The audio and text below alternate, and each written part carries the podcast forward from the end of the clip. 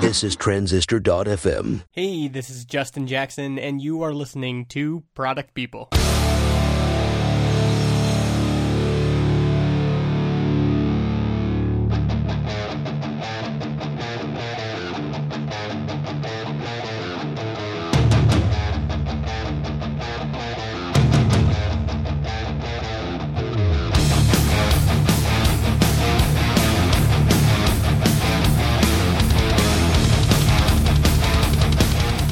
Thursday, everybody. I am back with another episode. This week we're talking with Mike Rohde. He's the guy that illustrated all of the 37 Signals books. Uh, now they're Basecamp, but you remember uh, Rework and Remote, all of those great illustrations. Those are Mike Rohde's.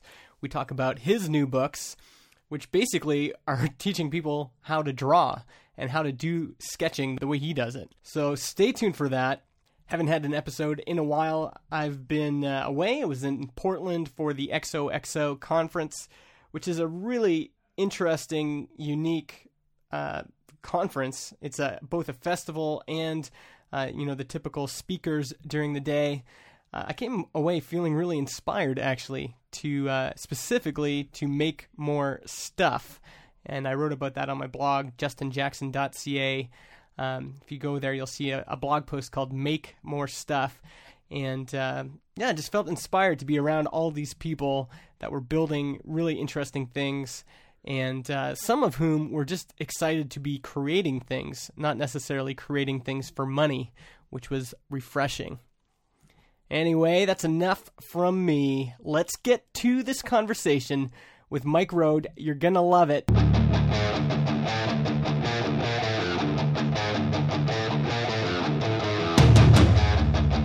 Hey, it's Justin Jackson here, and I am with Mr. Mike Rohde. How's it going, Mike? Hey, it's going pretty good. Now, Mike, you are a designer and an author, but I think a lot of people would know your name because you were the illustrator for Rework and Remote. Yep. And uh, now you've got uh, a few of your own books, which we're going to talk about pretty soon here. You've got the Sketchnote handbook and the brand new book, the Sketchnote workbook. Uh, first of all, how did how did you end up getting connected with those guys at 37 Signals? How did that happen? Well, that was a long term uh, process. Um, it began with me actually sketchnoting one of their uh, early events that they put on. They put on, I think, three or four events with uh, Coudal partners, who they at the time had space with, and uh, called the Seed Conferences. Um, I went to the first one. I paid for it, and I just wanted to try. I just just discovered the sketchnoting thing, which we could talk about what it is, and I wanted to test it out. So I was doing all these conferences and just trying it out and experimenting, and uh, put my stuff up on Flickr, and uh, they found it and posted a post on their blog, which uh, was really instrumental in making sketchnoting more visible to people, especially in the tech community, and um, then we just became friends because they liked the way I interpreted their thinking. And when the time came for them to do uh, illustrations in the book, um, I was a natural choice because I used their products, I understood them, and they could see my work. Right, they had seen me actually interpret their ideas before, so it was a, a natural fit and not too much of a risk. I mean, certainly could have been a risk, but uh, that's how it happened. We just kept on working together, and one day Jason emailed me and said, "Hey, you want to illustrate our book?" And I said, "Yeah." that's so, that's awesome. And and what? Uh, let's talk about sketchnoting. What is sketchnoting? Well, the the, quick, the quickest way I, I, like to describe sketchnoting is basically notes plus. So it's like the notes you take now, and you're just adding things to it. In this case, drawings or lettering or icons or separators, and all that does is help provide structure. Um, it gives emphasis because you know it's important that your documents aren't just all gray writing, it gets kind of boring after a while. So when you can spice it up with a drawing of an idea you're having, or emphasizing the headlines with uh, typography, or marking things with icons that repeat so that you can see patterns, that's really what it's all about. It's just a, a way of thinking and capturing your thinking visually. Yeah, and if you look at um, if you look at these workbooks, uh, you sent me a copy of the of the the workbook, and when you take a look at these these notes that you do from events and things, there it's completely different than re- than reading, uh, you know, like normal notes that you might take in a class or at a conference. It's it actually kind of comes alive. You can maybe even remember the the you know the nuances of what the speaker was talking about when you read them over again. Yeah, I think that's really key. And you know, um, as good as it is for other people to see, and as fun as it is for other people to see, I always say that uh, sketch notes are first for you and then for others. Um, that is good on a couple of levels. One, because you were there and you have uh, connections with the notes you take more directly. Um, mm-hmm. But on the other hand, um, I think it's important that you kind of kind of do them for yourself, and it makes it a fun experience. Um, other people can look at them and certainly draw value, but I think it's most valuable for you as the creator because it means something more to you. But it's fun to do. I mean, it's when you once you do them and they're a lot of fun, you want to do them more. So it's kind of addicting a little bit. Yeah, and how did you know? Because now you have you have two books. For the first one, how did you know that this would make a good book? I had no idea. it was uh, I had my friend Von Glitschka, uh, who I had uh, Thai food dinner with. He and his wife and my wife and I we were out in Portland actually for a Don Miller storyline conference, and uh, I met him for dinner. And he was like, "Dude, you got to write a book about sketchnoting." Like, okay. Um, and my friend Patrick Roan had been bugging me for years, like, "Oh, you got to write a book, got to write a book." And then um, he said, "You know what? I'm gonna I'm gonna talk to my editor right now." And he like on his way home, like he dropped us off at our hotel, and on his way home, he emailed Nikki, uh, who's now my editor, like, "You gotta you gotta sign this guy. He's got this great idea." And he introduced me, um, and it just sort of went from there. We did a proposal, um, and then the book. Uh, they made an offer, and then we did the first book. But I had we had really no clue. We just sort of did what we thought was right. I think they felt like I had enough platform and people that were following me that it made sense to take a risk on me. And I'm sure it was probably kind of a risky proposition because not only did we take on this unusual area, which really had no one had ever written about it, there'd been some visual thinking writing around. You know, Dave Gray had written some things, and um, Austin Kleon, my friend Austin Kleon, had released some some stuff that was along those lines before me. So there was a little bit of precedence. And of course, Dan Roam's books did really well. So there was sort of like, ah, we think there might be something here. Um, and they gave it a shot. And we really went in a different direction because um, uh, Peachpit Press, who's my publisher, they typically do tech books. So, I mean, it's uh, like fo- how to use Photoshop and photography. And it's sort of these things that often rely on technology, which goes obsolete. And then you've got to do second and third and fourth editions just to keep it current. And they really like the idea of this principled thing that was sort of evergreen, right? It never really went out of style. You could use it on paper or iPads or whatever might come. Uh, so that was positive. But then we sort of pushed them in in an interesting direction because we went two color. So the book's all two color, um, mm-hmm. and it's got rounded corners. And we tried some funky stuff on the cover to make it smooth and feel a little different. The paper stock's heavier. It's a cream paper stock, so that like everything about it is kind of weird for a tech press. But they uh, the book really sold well, and that's uh, part of the reason why I got the second book, the workbook, to expand on the concept and spread it in some different directions. So yeah. Now a lot of the people I talk to are self-publishers. They they self-publish the book themselves. They mm-hmm. do it mm-hmm. all themselves. It's interesting to talk to you and and hear about your perspective. So how has the the traditional or more traditional uh, publishing process been been for you?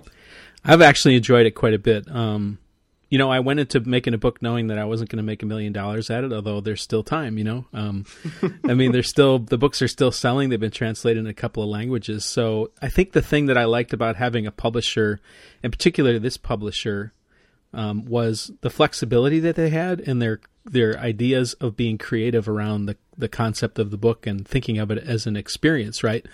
Um, I have a literary agent that sort of laid out for me the two kinds of book publishing you can do. One is trade press, which is like the stuff you see at airports, and then tech press, which is like Peachpit and um, some other some other ones. O'Reilly they do more technical stuff, um, mm-hmm. and they sort of break into two groups. And then of course there's educational, which is like a whole other thing. But um, one of the downsides of doing like a trade press book that you'd see in an airport is you got to fit into their rigid style, right? It's really structured and I would have had to do lots of text, and they would have been more text than images. And if you see my book, it's mostly images and then supporting text, so it's a different model completely.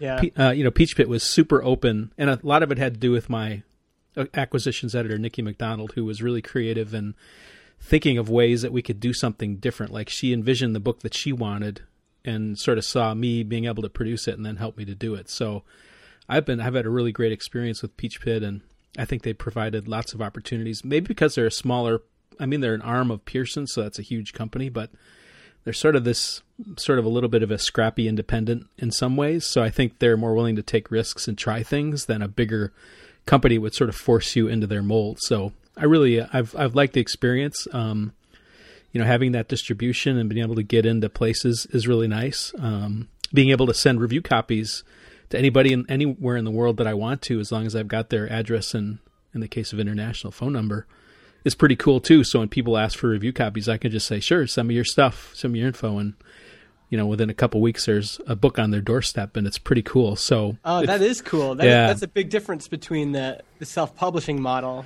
yeah, uh, because you don't have any of that infrastructure there. Yeah, and I think um, the other thing is uh, they they provide all the support as far as um, all the purchasing stuff, so I don't have to handle that. You know, the thing that you trade off, of course, is you're getting a smaller percentage, a much smaller percentage, but you're also not taking on the burden or the risk, I guess. So I mean, it's that trade off, and you know, I I'm not saying I'm always going to be uh, doing it traditionally. I'm I'm I've been kicking around ideas for doing independent stuff, and uh, just hasn't the timing hasn't worked out just right yet. But I think there's definitely a place for that, and doing some experimenting around not even necessarily books could be videos, or I've talked about doing some kind of a club, or it's all kinds of ideas that could be done. I just want to take my time and make sure I choose the right one and do it well. I think that's sort of my signature is trying to find the right thing and do it well rather than just do everything and it's not always easy to do that. Yeah, no, I I think that's helpful actually, and even the idea of finding a really good editor. Oh yeah. Um, I mean, it sounds like your editor was really helpful in crafting the book, and uh, I I think that's one of the challenges people that are writing the books by uh, book by themselves have is that they have to they're often by themselves, you know, in their cold basement, yeah. trying to figure this thing out. But if you could have someone saying to you, you know, this is the book I want to read. That I could see how helpful that would be. Yeah, I th- you know the thing. The other thing I've learned is um, a couple things. How powerful a good team is. Like if you build a really good team, like there's nothing like it. Like um, so the guy that I've got shooting the video. So not only uh, does you when you order the book, do you get the book, but there's a code in the back for two hours and forty minutes of video in the workbook. And uh, my buddy uh, Brian Arca shot all of it. He uses a Canon 5D Mark II. He loves storytelling with video, and um, we had we had an opportunity to do some really interesting stuff with it, like all on location shooting, lots of uh, shots of me drawing and then talking about what I'm doing, so you have a sense of like what I'm thinking, so you can pick up on it. And they were really open to that. They pretty much let us uh, do that, and I had a team that I put together, a guy that did the soundtrack, and another friend who is really good at writing scripts. So I just gave him the manuscripts, and he like turned it into these great scripts, and then we together, Brian and I work through it, and then we would just shoot it. And he was really great at knowing what he wanted and then producing a video out of it. So you know, all along the way, the uh, developmental editors, which I'm learning that there's more than one kind of editor now. So there's the acquisitions editor, the one that brings it in. Okay. And then there's a developmental editor, and that's the person that sort of takes it from that point, and it can be they can blend, of course. They take it from the next point, and they sort of shape the product from the perspective of a neutral buyer. So you might be very excited about it and have these ideas, and they will tell you, well, you know, that's a really great idea, but have you thought about this? And then you you can of course push back a little bit and say, well, you know, I really want to do this, and they'll you know they'll understand that, but they try and make give you a realistic view and and help you shape it in a good way. And then there's copy editors, and they're the ones, in my case, at the end who go through and just make sure you have things spelled right and the grammar's right and all that sort of that final check. So um, it's pretty interesting. And you know, there's some editors do all those things, and uh, and some other places they're divided up. So uh, it's it's a really interesting model, and I love my editors. And if they told me to do stuff, I pretty much just did it. Like there were only a few cases where I pushed back a little bit because yeah. I knew that they had my best in mind, and they want to have a great product, and I trust that they are independent sources that are looking at what I'm trying to achieve, especially as we got going. Um, and seeing what I wanted to achieve and knowing where I was heading. And then when you have a really good team, they just really help you shape it in a way that you couldn't have done on your own. So it's a huge, huge advantage if you can find a good partner that's an editor. So, yeah. Now, the the hardest part. Some people say the hardest part isn't writing the book; it's marketing the book. So, what kinds of things have you done to let people know about the book and, uh, you know, s- spread the word and market it? Well, I would say I think they're equally hard. um, I'm a little bit of a unique case because not only did I write the book, but um, I sketched the whole thing out and then I illustrated most of it and then managed all the. I had lots of people in the book, so I managed all those submissions and got permissions and I'm an old print designer, so I actually did all the print design production all the way up to handing the files off to the printer. So, uh, so it's a little more unusual for me. So, for me, it felt like both are tough, but they're just tough in different ways, um, and they're both fun in different ways, right? Like shaping the product is sort of one half of it, and then when you get to go promote it, I, it's kind of fun to think about like how could I reach out to people in an interesting way that's and you know i think of it like okay i don't have a lot of budget. You know my publisher doesn't give me a ton of money. They can give me opportunities to maybe write articles or do some promotion on their site but it's you know that's got some limits. So i need to be active in seeking reviewers and getting review copies to them and answering questions on twitter and um, just sort of letting things emerge and then going with the flow. Like um, this time i noticed a lot of people were taking pictures of the book when it arrived. So when i would ever see whenever i would see that I would retweet it on Twitter and uh, and just let other people see that, and that was really powerful because I think it's sort of a fun thing for people to be noticed for having decided to pick it, and just a fun, you know, it's everybody wins there. Um, there was a funny situation on the on the handbook where there was a guy on Twitter that asked, and he included my handle and said, "Yeah, I heard about this handbook. Is it worth getting?" And I thought it was interesting that he included me, but I thought for a minute, I thought, well, I could answer this and of course, I'm a biased, you know, author because I wrote the thing. So what else am I going to say? But yes, you should buy it. So my thought was, well, what would happen if I just retweeted it and see what happens? So I did, and like eight or nine people like pounced on him immediately, said, "It's awesome, go buy it." And he like after after the ninth person or something, he was like, "Okay, back off, I'm going to buy it, I'll buy it." so you know, it's um, a lot of it has to do with building a community and that has been taking place longer than the book. So that was in process before the book came along. So, you know, all the talk you hear about building your platform is really true.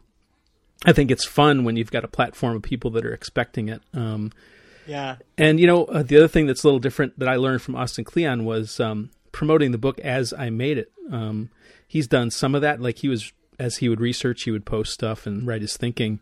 Um, I had a little different tack because the book is pretty visual. I took pictures of sketching and drawing and building the book all the way through the process, and people really seemed to dig it. Like they would see things unfolding and getting closer to finish, and they would just get really excited about the book coming. Um, that was just the unique benefit of having a very visual book. Um, yeah. So, and then I would take all those posts and I would sort of uh, gather them up and make blog posts, and I sort of did a blog post uh, process for both books. It was really uh, really popular. People liked being alerted to like where I was in the process, and I was super honest about stuff that was going on. I mean, in in this book, for instance, uh, my wife had emergency back surgery like right in the middle of it, and we had to put the whole thing on hold for like three weeks and get her back surgery and get her recovery up. And you know, there was a period of time where I wasn't sure would I finish this book, and I felt like you know everything was sort of coming apart, and we just kept on going. I was pretty honest about it on the blog, and people were really supportive and helpful. And so I, that was, you know, it's interesting how it sort of came back to me in that way of having this community that was supporting me and that you know there's there's huge benefits to having that community and I learn about it every day. It's really fun to have a supportive community. Yeah, yeah, and one thing I've been thinking about a, lot is that it actually takes people uh, a lot of impressions or a lot of touch mm-hmm. points on a product before they actually decide to buy. And I think one thing that sharing your process does is it it gives them a, this constant reminder. And so by the time you announce the book, it's not like they're coming to it cold. Right. They've already they've already thought about it seven times, and that that can be so helpful, especially when people are making purchasing decisions. You right. know, the, it's a decision to take that credit card out of the wallet, go to Amazon or whatever. Mm-hmm. Um, most of the time people don't like just hear about something and buy it that same moment. It takes some moments before that. Yeah. And people forget about that too. I mean, they forget the 20 other times they heard about it and now they've decided to do it. I've I've observed that in my in myself too. Like software I've been using, and I just decide to buy it one day, or you know, it's an interesting process, and that's it's weird for me as a as sort of a marketer. Like, man, I, do I really want to tweet this again? I just tweeted this like yesterday, but it's like, yeah, but it's like a huge flowing river. Like, you're lucky if somebody sees that bottle floating by, right? Yeah. Maybe they'll see like a couple of bottles floating by, but having a captive audience, like you say, where you show a process and that sort of came from uh, so I've been a designer for a long time, and my process evolved, uh, especially in the last ten or so years, where I started including my clients in the process of doing their work. So a lot of it involved sketching, from websites to logos to icons to now illustrations. Uh, that was a process I used for rework with Jason and David. You know, I did pencil sketches out that we wrote out like what they were thinking, and they maybe about half they knew what they wanted, and half they had no clue, and depended on me to come up with interesting ideas. So we just sat down, sort of wrote out what we needed, and I just started sketching and posting ideas up on Basecamp for them to see. And that process, that interactive process of sketching and refining and and solving the problem, even in pencil, has been really powerful. So I could see the power that had in a small group, like in you know client work, which is maybe one to ten people or something and I was curious to see if that would apply uh, further, and it seemed like it did. It was a combination of Austin and what he's doing on Tumblr, and then uh, just sort of experimenting with this idea of making a blog post uh, journey so you could actually follow it. It worked really well with the with the Sketchnote handbook, which nobody knew about. So I mean, I almost needed that to gain some attraction, and you know, tried to uh, do things like I would shoot pictures and then put them on Instagram, and then use Instagram's ability to put it on Twitter and Facebook and uh, Tumblr and Flickr as a nice pipeline. So I would only put it in one place and it would appear in all these other places. Um, that really helped a lot. Um, so it's, I think a lot of it is just sort of experimenting. Look at what could be interesting and try it, and then just sort of observe it and see how it's working for you. And that seems like the process that works pretty well for me uh, what a lot of people want to know is how do you build a community? How, how did you build that hmm. sketchnote army that you have? That's an interesting question. I think um, if I look back, the Sketchnote Army website came a little bit later. So I had been posting a lot of my own stuff, and I'm a Midwesterner, so um, there's this tendency to feel like you're tooting your own horn a little too much, and I felt like that when I was posting all my sketch notes like okay i'm kind of getting sick of my own stuff here. So there's other people that are doing this. How can we feature them? So i started doing things like um, i would retweet them or mention them on twitter if i saw their stuff and i thought you know it would be really really interesting to have one place to go if you wanted to see sketch notes there's not kind of not really a place to go you could sort of find some on flickr and some on twitter and but they're like you know it's those raging streams and trying to find something in the haystack is crazy so I just had this idea. Well, I wonder if Sketchnote Army. It's sort of like it was from two perspectives. One was a place to showcase work, but um, the ability to send an army of sketchnoters to a conference or an event and say, "Hey, let's all go descend on this thing and do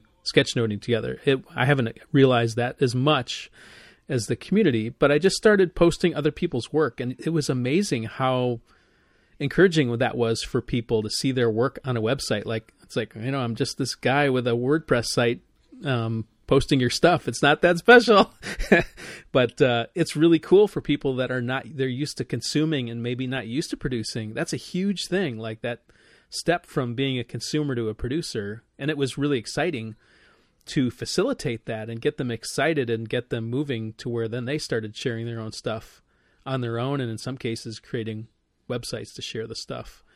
So uh, yeah, it just was a slow process of recognizing other people. I think that was the key. Like my stuff, if you search the archives at Sketchnote Army, my stuff doesn't appear too often. Uh, once in a while, I'll mention books or other things, but typically it's other people's work, and that's really the focus is building building it by recognizing other people. Yeah, and that's what makes your book somewhat interactive. Is this idea that you could learn something and start putting it into practice but then there's this whole community of people doing it as well.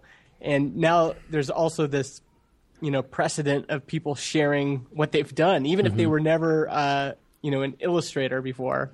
Now all of a sudden they're sharing these you know these notes with all these illustrations on them. Um, that's interesting. That whole piece there. Yeah, I think um, I'm really encouraged. So, um, so my secret agenda behind all this stuff is really just to get people drawing because I think a lot of people have given up on drawing because maybe in middle school there was one kid that was really good or they got in trouble in school for doodling or whatever, right? And a lot of people have sort of let go of this visual tool. It's a super powerful tool of visualization and it comes in many forms and we sort of often just leave it on the table like we're not using it um, and to encourage people to use it this seemed like a natural way to do it and it seemed like fun and i enjoyed it so I thought, well, if I'm enjoying it, maybe other people would enjoy it too. And to see people who are not artists give it a go and uh, give it a try was really fun to see them, and they get so excited, and they're so proud of the work as as they should be for giving it a shot and trying it and seeing that they actually can capture ideas visually. It may not be art, but that's okay. We're talking about ideas here, so I'm cool with that. Yeah, yeah. You know, the other thing that comes to mind right now is a lot of people in the product people audience are thinking about what can they share what could they create a product from what do they know right now that you know they could turn into some sort of expertise or some sort of software or you know a book or something mm-hmm. and you know you've just gone through this journey is there something you learned along the way in terms of you know how an individual can answer that question I think it's just um, sort of stepping outside yourself and being aware of what you do. Um, so here's this little story: is um, this all kind of started in some ways uh, with uh, my blog, where I I had this blog that I started. I actually had a, a Palm Pilot newsletter that had 10,000 subscribers back in the 90s and uh, sold it. And I just no had, way. yeah, uh, I built it um, basically f- from my friends and family. We just, I was just really fascinated by these Palm Pilots, and uh, I would write about new things or things you could do with it. It ended up being a newsletter where I'd write because everybody was doing reviews. It was kind of in a way boring, like eh, another review about that case, or like it wasn't that interesting to me. And I thought the interesting thing for me is like you got this really powerful little computer in your pocket, and you don't realize it. Like how could you really like use the the address book or the notepad like what kind of things could you use it for like practical application stuff um, and then the other part was I've always been kind of internationally minded, so having interviews with people around the world and their perspective of what, how do the, how do they look? Do people look at them funny when they use their palm, or what things do they see? So that sort of started that whole publication mindset. And after I sold it, I was still interested in publishing. I started doing this blog, but you know, at the time, I really didn't have a direction. I talked about a variety of stuff, and at some point, um, it was really interesting I thought it'd be fun to share the process of how to design how I design a logo. And I honestly did it as a promotional thing, like to get more logo design, right? Like this is my process, and hopefully you'll see it. Um, and what I found is people really were fascinated to see the behind the scenes process, and so I did a lot of that stuff. Um, and I realized that people were interested in seeing the process. I think we we what seems normal to us is really fascinating for other people.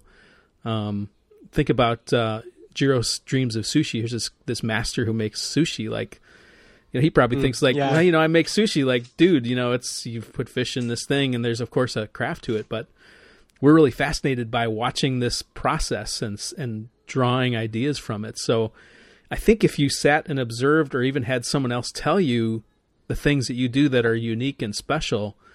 Um, you probably would find there's a lot of things that you know that you just don't realize uh, have value for other people. And it's often the really mundane things that uh, you don't think about. Like, um, here's another example. And doing the production of the Sketchnote handbook, I could see that there were going to be lots of text edits, and I didn't want to handwrite all the text over again when there were changes. Uh, so I reached out, and a friend hooked me up with a type designer. Together, we built the Sketchnote typeface, which is another product that I have um, that started as a functional thing to make the book easier, but now as a typeface that people are using. It's in a bunch of products, and you can you can purchase it. Um, so, you know, something that seemed kind of mundane and very functional, like a typeface to make my life easier, turned out to be a typeface that other people like to use because it sort of has a Comic Sans feel without the cheesiness. So, you know, it's just a matter of being aware of what things that are unique to you and then trying them out. And, you know, some won't work and some will. So that's, uh, I love that idea is that, you know, you can just share some things that you're already working on. And a, a lot of that is kind of discovered through, can be discovered through blogging if you're mm-hmm. already sharing things and seeing what people respond to. Yeah, and you know podcasting too. So if you do a podcast, you know, uh, I listen to some podcasts in particular. Like uh, I've heard, so John Gruber has a podcast he does, and I've heard some episodes where he was talking about ideas, and then it ended up forming into a post for him or a long article. So where these ideas come, you don't always know, but you have to just know yourself. Like some people, like when they start talking, like for me, a lot of times I'll talk about an idea, and then some revelation will come to me, like, "Oh, I never, I never thought about that." Um, but it takes me like thinking out loud or sketching or you know just stepping outside of myself for a minute and like observing and often like questioning especially if i'll say well this is just the way you do it Now i'll stop myself and say well why why why is that the way we do it? And sort of when i question sometimes that leads to interesting you know assumptions like i'm assuming things that maybe aren't true. So that's maybe another way to to observe and find them. Yeah, I love that. Well, that's probably a good place to end it, Mike. Uh, where can people find you on the World Wide Web? well, uh, I'm pretty active on Twitter, and I'm Rohdesign everywhere. So it's R O H D E S I G N. You can find me on on Twitter and Instagram and Flickr, and my website is uh, rohdesign.com, R O H D E S I G N.com. Um, Sketchnote Army is one of my products. I do that with my friends uh, Maro and Binaebi. Um, and that's at sketchnotearmy.com. And you can see other people's sketchnote work. Um, the place that maybe go is an archive called First Sketchnotes, and you can see people that give it a shot for the first time and then submit their entries. It's pretty cool. It's amazing to see what people do. So that's another great place to check out. And uh, that's probably good. You can find pretty much everything or ask me um, and reach out and say hello. And if you want a review copy of the book, let me know. And should people buy the Sketchnote handbook first and then the workbook? You know, I've had that question uh, asked of me before, and I think they're kind of they were designed to stand alone. So, in a nutshell, the handbook uh, sets the stage for the idea. It talks about how I came to it in more detail. It sort of gives you answers for like why would I want to do this? How would I want to do this? What are some ways to do it? Uh, has lots of samples of work, and it's geared towards uh, sketchnoting talks like in meetings or at conferences. So that's really the focus uh, from a practical perspective. Um, the workbook takes it in a different direction. So it includes a chapter that has an introduction. So it's sort of a high level introduction. Uh, and then it goes in a bunch of different directions. So um, talking about using it for planning or ideation or documenting processes or capturing experiences like food or travel um, or even uh, movies and TV shows. And then finally, there's a chapter in there with some advanced techniques that I and friends have learned over a couple years that we share. And of course, uh, they both have video. The handbook's got 70 minutes, and the workbook has two hours and 40 minutes. So it's a, definitely a combination experience. And uh, I think either one is fine. Um, if you feel like you know what sketch notes are, you could maybe jump right to the workbook, and uh, you know you can always pick up the handbook later on too. So. Hmm. Well, the the handbook encouraged me to draw for the first time I think since high school. Wow. So uh, I I really enjoyed it. Actually, it was it was uh, it was just fun to look at your process and look at these kind of guides, and then mm-hmm. be able to say, well, I could do that. I could try that a little bit, and it's really. Um, there's what I liked about it is there's no pressure. I was just like, I'm just going to do this for myself, yeah and try it. And then I ended up trying it at a few events, and I really enjoyed it. So excellent. Um, maybe I'll post something on Sketchnote Army. We'll see. Yeah, that'd be great. we definitely submit. We love having all kinds of submissions. The quality is not important; it's about ideas. So we love it. Cool. Well, thanks so much. I really enjoyed talking to you today. Thanks, Justin. This has been a lot of fun. I appreciate you having me on.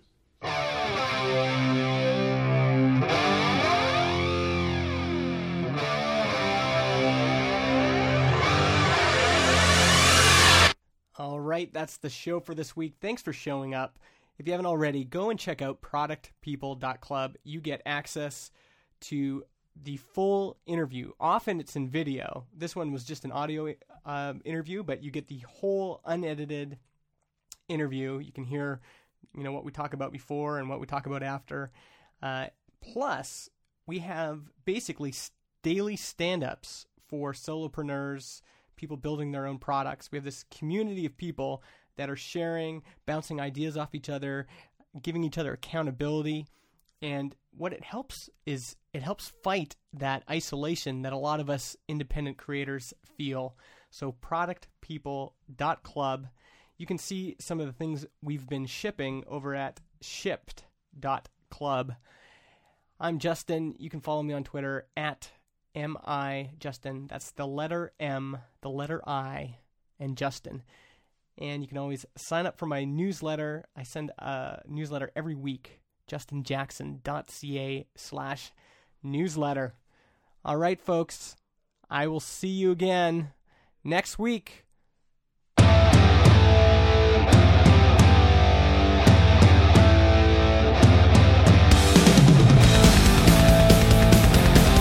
And another thing you could do is um, check out my uh, free email newsletter. I've been building that slowly. Um, that's where um, people are getting the the updates about the book, and I'm uh, looking at near the end of this year, the early next year, to making that the first place to get information. A lot like Paul Jarvis, if you know Paul Jarvis, he posts uh, every week, and uh, I want to move in that direction.